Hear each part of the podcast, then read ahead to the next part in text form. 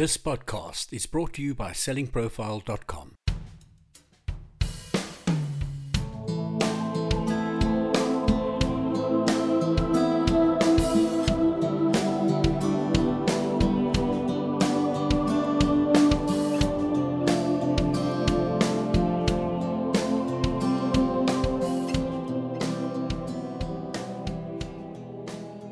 Today's guest is Andrew Smart, CEO of Virtual Sales Team. Welcome, Andrew. Thank you for your time today. Please, can you tell us a bit more about your company, Virtual Sales Team? Firstly, thanks for the invite to the show. We've been in business since February 2007. So I started it with an idea that I had as a business development professional in the outsourced contact center industry. I worked for some of the uh, globe's largest call centers, contact centers, and I identified that there was a very high turnover of staff with very young demographic of staff that moved on quite quickly. I was selling large contracts to high street banks, for example, I'd bring them to my site, do the tour, and then the client would come back six weeks later after I've won the business, and many of the team will have changed, moved on. So the industry um, retention rate was about 18 months, which was quite quite difficult really for continuity. So I, I kind of had a look around the business and I identified um, a more mature type of caller that always seemed to be there but they weren't full time, and they turned out turned out to be the back to work mums and the semi-retired professional, self-employed people. And I thought that's that's an interesting um, um, model, and that these guys were all there for a work-life balance. So I requested a few of these people work start working on my campaigns. Suddenly, the retention rate was was really solid, um, but actually the continuity helped the conversion rate. So, you know, the sales went went through the roof, and when the clients came back, three, six, nine months later, the same people were still working on their accounts, and were on, adding a lot more value back to their account and their program as much as um, having you know stable workforce. So, yeah, that that was the idea. I, w- I then thought, I wonder if you can actually staff a whole call center or contact center or sales team with with a similar kind of model, and um, I thought I wanted to give it a go. So um, fast forward two or three years from then to 2007, that, that's what I did, and we started uh, virtual sales team as a business-to-business lead generation and appointment setting agency, which was just outbound on specifically that model, sort of working mums, semi-retired, self-employed people who were looking for a work-life balance. And uh, so we're, I'd like to think we're one of the innovators of work, working life balance, work life balance, and we still operate that model now, albeit we've you know got sort of different sort of groups of people that are involved too. But uh, yeah, still very much that that sort of model, and um, yeah, going strong. Something that jumped out at me from your introduction, Andrew, is that you saw a flaw within your own industry, which was staff retention amongst virtual salespeople, and you found a way to fix it by hiring more mature people looking for a better work life balance. Would that be correct? Yeah. You know, with any sales team, it can be quite straightforward to get the team up to speed and to do the job and to work how you want them to. But one thing you can't train is experience. So you know, the longer somebody works within your group, within your team, the more experience that they can um, soak up, and the different ways of handling situations uh, are in the bank, if you like. So, um, you know, ultimately, the longer someone works on your account, the more continuity you get, the more value you can add, a to the customer or the prospect that you're speaking to, but also back back to the client with experience um, that you're picking up, which might help develop or shape shape the campaign going forward. That's interesting. So the experience that you are referencing is in fact more of a life experience, a maturity within a person, rather than a specific industry experience. Yeah, and of course, you know, eh, an understanding of an industry or experience eh, can often be helpful, but quite often it can be a disadvantage too, really, because you've got preconceptions of how things were always done, or this is how we used to do it at my old firm, or this is what I believe works. Well, you know, in, in, in many instances, you know, industry's moved on, decision makers have moved on, the ways of doing things have become more contemporary, more digital, more personal, less face to face sometimes, more WebEx, etc. So, you know, the way we work is changing so quickly that you need to adapt and develop your styles and your your methods, as well as having an understanding uh, and experience of an industry. So I think being a very adaptable type of person is more likely to benefit you as a salesperson um, in the future going forward. In addition to differentiating yourself by having more mature, experienced, long term staff within your organization, what other value does VST bring to its customers? Our strap line, I think, probably sums it up in one sentence is we hire more salespeople so you can hire less. So we've identified the problem of hiring salespeople is a quite risky and expensive business. You probably get it wrong 50% of the time because you know salespeople will sell themselves in interviews, but until they're actually doing the job, nobody really knows how well they're going to get on. And, and of course, you've got to give people enough time to settle in and to get their head around products, services, etc. But you just don't really know how they're going to perform until they're doing the job.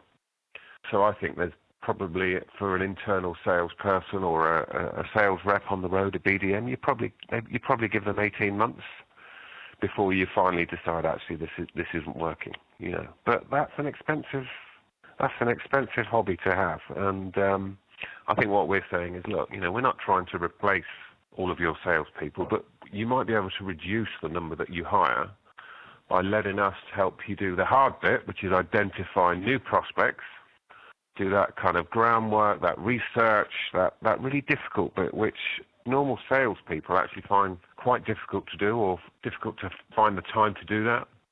So that, you know, the cold calling, the research, etc. So we will take that large chunk, but the most, probably the most important part of the, of the job actually, or, or a very important part of the job, um, which qualifies and identifies new, new, new business prospects. So what people often forget that cold calling piece is, is a very has to be very disciplined. So if you give us so many hours a week or so many days a week, you know that that job is going to be done with bells on. But if you give it to someone internally, the likelihood is they'll probably want to find something they feel more comfortable to do first before they get around to cold calling. Oh, actually, I've set myself a target of speaking to 100 new prospects this week it gets to Wednesday afternoon and they still haven't done it, and then of course it's a mad rush on the Friday and it and it doesn't get done, and that that repeats itself every week. So, so you know we're hiring the salespeople, um, so our our customers can hire less. Really, I think that probably sums up what we do in a nutshell. That's certainly what we started as, but uh, as the business has developed over the last 12 years, we're doing you know, far more services to be included in under the sales umbrella, such as exhibition support, telephone account management, you know, data cleansing, building, you know, retention sort of calling. So it's it's not all about getting them in the top of the pipe. It's it's also keeping them in within the business. You know, so we're we're really concentrating the last two or three years on on retention actually and helping customers maybe look after some of their smaller accounts that are too small to be visited by sales reps, are an annual orderer, are a dormant account etc., where they kind of fall off the radar a little bit. So what we're saying to customers, look, that, that bottom 20%, give, give them to us.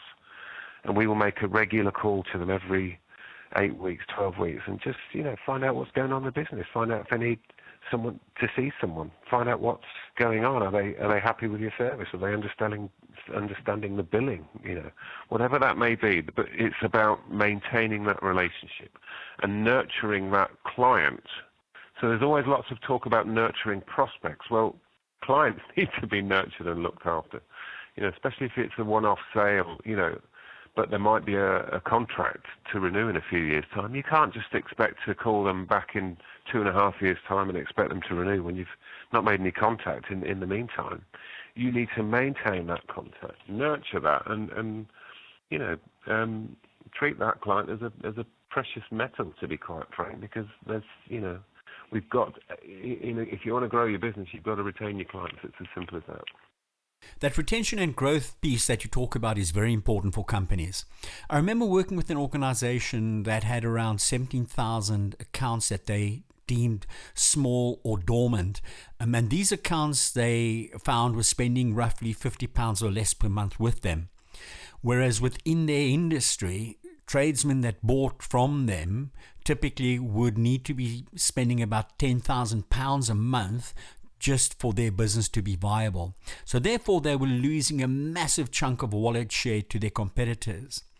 And when we looked at it, what we discovered was that salespeople really weren't interested in working with the smaller accounts, and that if we fix this and started calling on those 17,000 accounts and uh, looked at reviving them and finding a way to get them to come back, maybe say offering a discount, say if you spend a thousand pounds with us this month, we'll give you 20% off something like that to sort of drive them across the threshold. We worked out that if they just spent an extra 50 pounds a month each, the company would be turning over an additional £850,000 a month. And this was a company that was working really hard to try and arrest the slide um, within their turnover figures. So these 17,000 accounts became really important, and the focus had to move from neglect to engagement. Well, well, my, my theory at the moment is we've we've never had a better opportunity to call these customers on the back of the new GDPR regulations that have come in. So you, you, can actually turn a compliance call into a sales opportunity, and this is this is the kind of service that, that we are trying to educate people or, or you know promoting. Um, and there's not enough people that are doing it at the moment, and, it, and it's something quite simply. I'm calling you to say, you know, hello, Mr. Customer. I'm calling from the marketing department. I'm calling from the sales department. Whatever you decide that you want to be um, positioned as. I'm really sorry that we haven't been in touch for for a while. We've had a kick up the backside from GDPR, and firstly, I'm just calling to apologise that we haven't been in touch. I'd like to know what your communication preferences are in the future because we want to get this right, and you know we want to build this relationship with you. And suddenly, you've got tick tick tick on your GDPR preferences but now you've been invited into that to that company to call them every 12 weeks, 8 weeks, to find out what's going on, to make them feel valued. And that's the bit that, you know, people underappreciate the value of a smaller customer or a, or a lower spending customer. And that is your opportunity to cement that relationship and then cross-sell other services and, and upsell and cross-sell other services that, that you might be able to offer them. Or actually just cement it and try and you know and try and get referrals. Who else might use this? There's so many opportunities that one can have just by making regular contact. I agree. It's very important to keep in touch with all your accounts, no matter how big or small they may be, because that small one may well turn into a big account if it's cared for properly. Andrew, another question I'd like to ask you is what would you expect as a CEO of an organization from a salesperson that calls on you? Mm, that's an interesting question because, you know, as you say, it's a it's, it's the kind of business we're in, so I'll have a more critical ear than most.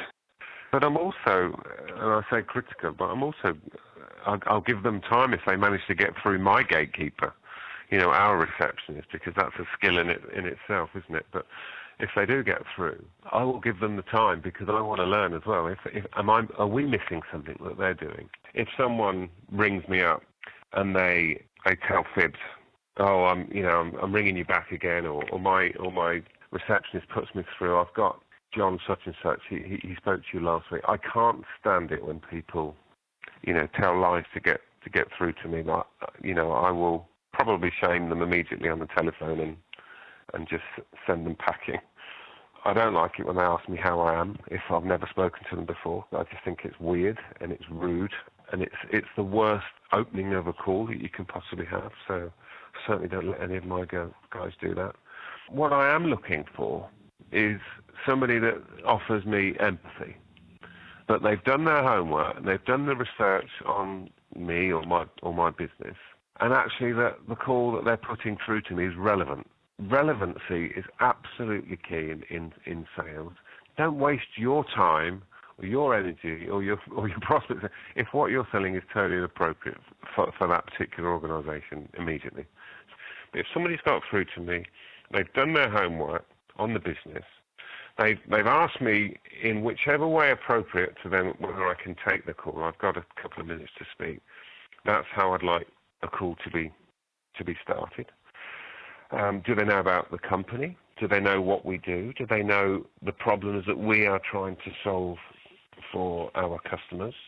Do they know who our, our competitors are, for example? So all that kind of homework is entirely essential if if if, if I'm going to give them a bit of a time of day, if I'm honest. But actually, very, I, I don't want someone to almost demonstrate their their knowledge. I just want them to know it um, if I ask them.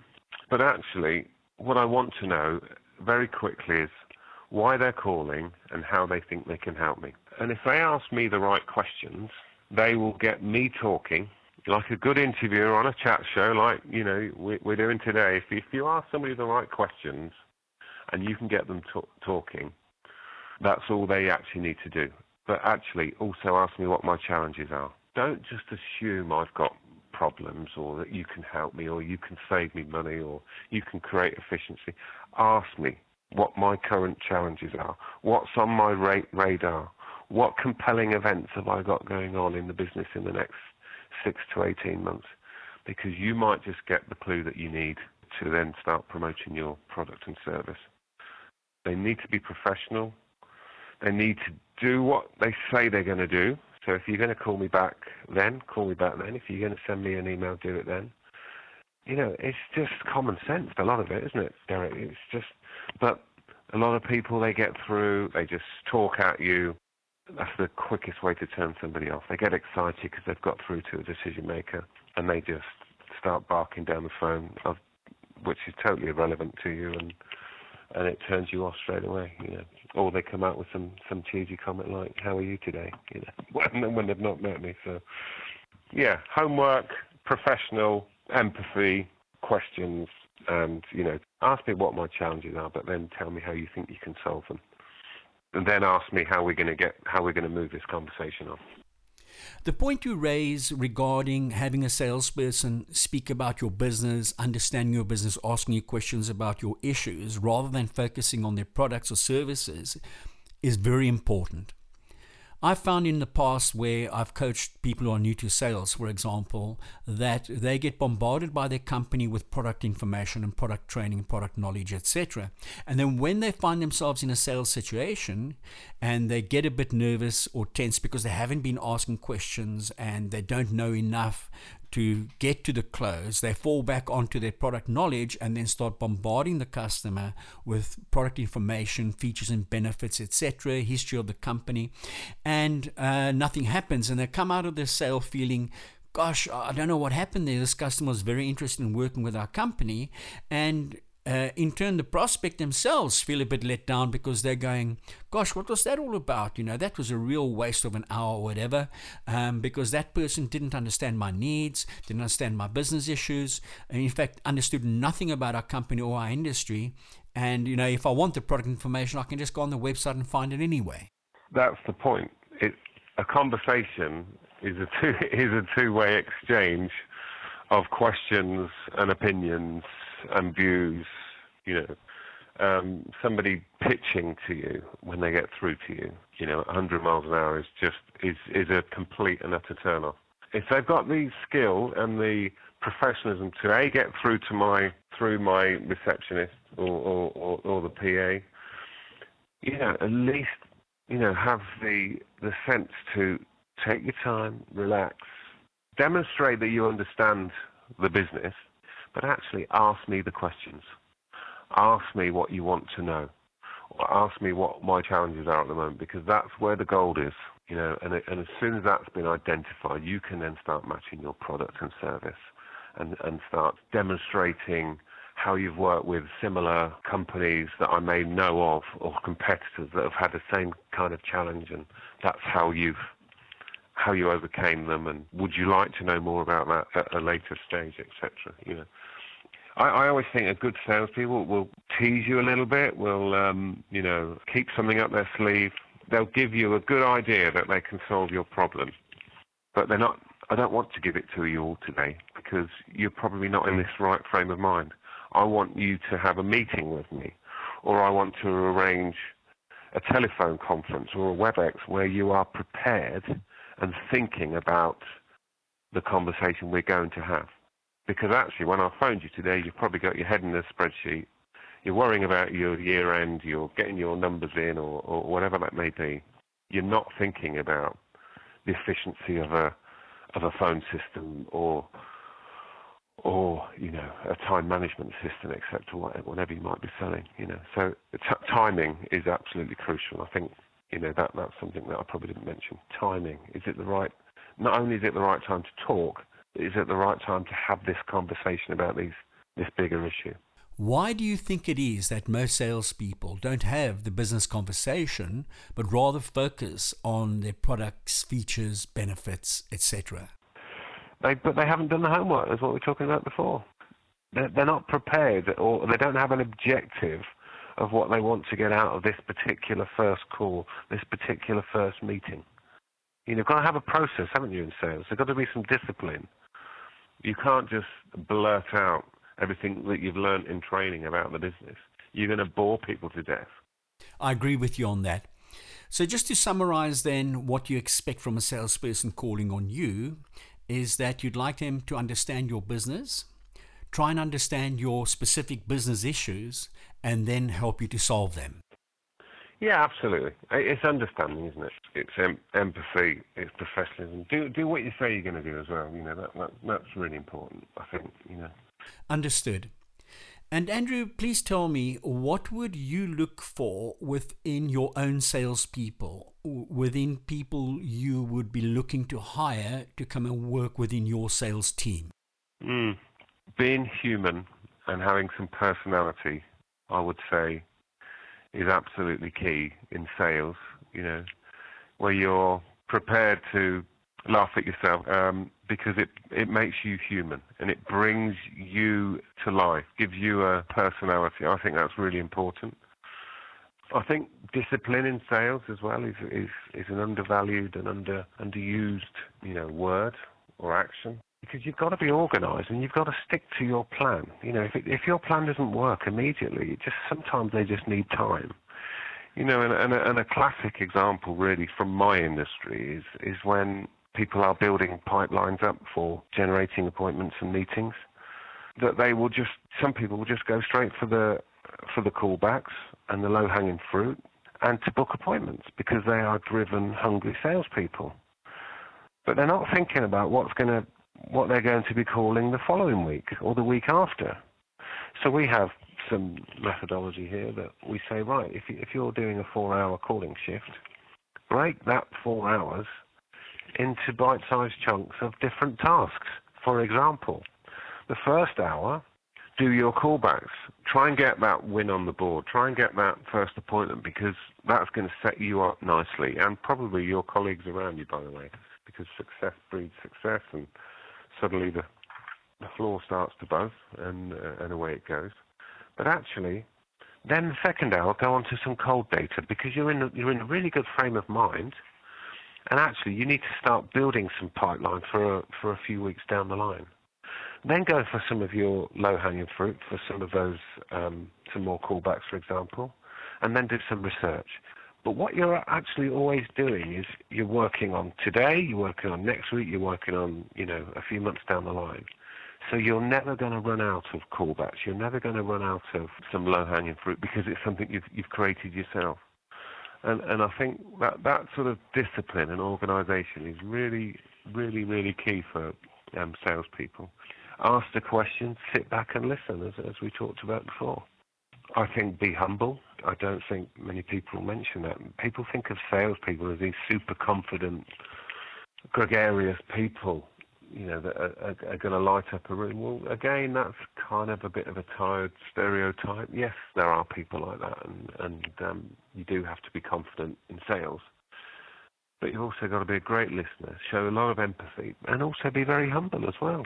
You know, be, being humble will make you a lot of friends actually, because nobody likes arrogant people. Nobody likes, you know, nobody likes someone to to show off you know, for, for want of a better word. And um, and you know, when you're humble as well, you will also become a really good team player as well. So we're we're really big on culture here at the moment. That our values describe, you know, one team. It's all about teamwork here. And um, you know, the more you can work as a team and share ideas as well. By the way, uh, the, the better environment you're going to have, and the better salesperson you'll actually be. So you know, those kind of traits I, I would say are really important. They are for us, I, I believe, and that's what we're, we're sort of looking looking for. The importance of humility and respect can't be emphasized enough. And that in turn, I believe, will lead to having more empathy and therefore listening more and speaking less. Yeah, the bit I I didn't mention and failed to mention there is the right attitude. To be honest, but the bit that you can really begin to measure, even from interview stage, is what their attitude is like. If the attitude isn't there, they think they know it all, or they're or they're they're too nervous to try new things, or, or step outside their comfort zone, or take um, advice from someone that's you know from a different industry or, or whatever. They won't work. But if someone's attitude is open to try new things and to be be hungry, be self-motivated, you know, show humility, etc. You, that, that, they, they will probably fit into most organisations, and you can actually mould them a little bit because sales is a culture, isn't it? You know, and, and, and people don't probably appreciate that either. Another good point you make there, Andrew. And then finally, what do you believe is the importance of a sales team within an organization? It's hugely important. It's a key element of any business, isn't it? I mean, sales isn't all about attracting customers. Uh, it's how you process them, how easy you can onboard them, how how you look after them, how you account manage them, how you receive intelligence from them, how they help shape your business going forward from the um, intelligence that they're feeding you, how how they represent your business. They are the face of your business. You know, how, how your business is perceived by your competitors, by your customers, by your local community. You know, there's, you know, we we are the, the the front face of of your business, your brand. Excellent. Andrew, thank you so much for your time today. I really appreciate it. And it'd be great to have you on again in the future where maybe we can drill down further into a specific sales topic. Thank you once again for your time. Well, thank you very much for the invite in. I've really enjoyed the conversation. As you say, there's there's a lot to talk about, you know, in sales and, and marketing, and um, we just probably scratched the surface a little bit today. So um, yes, I'd be uh, delighted. It'd be, be my pleasure to come back and, and, and dig down a little bit more. So yes, thank you for the invite, Derek.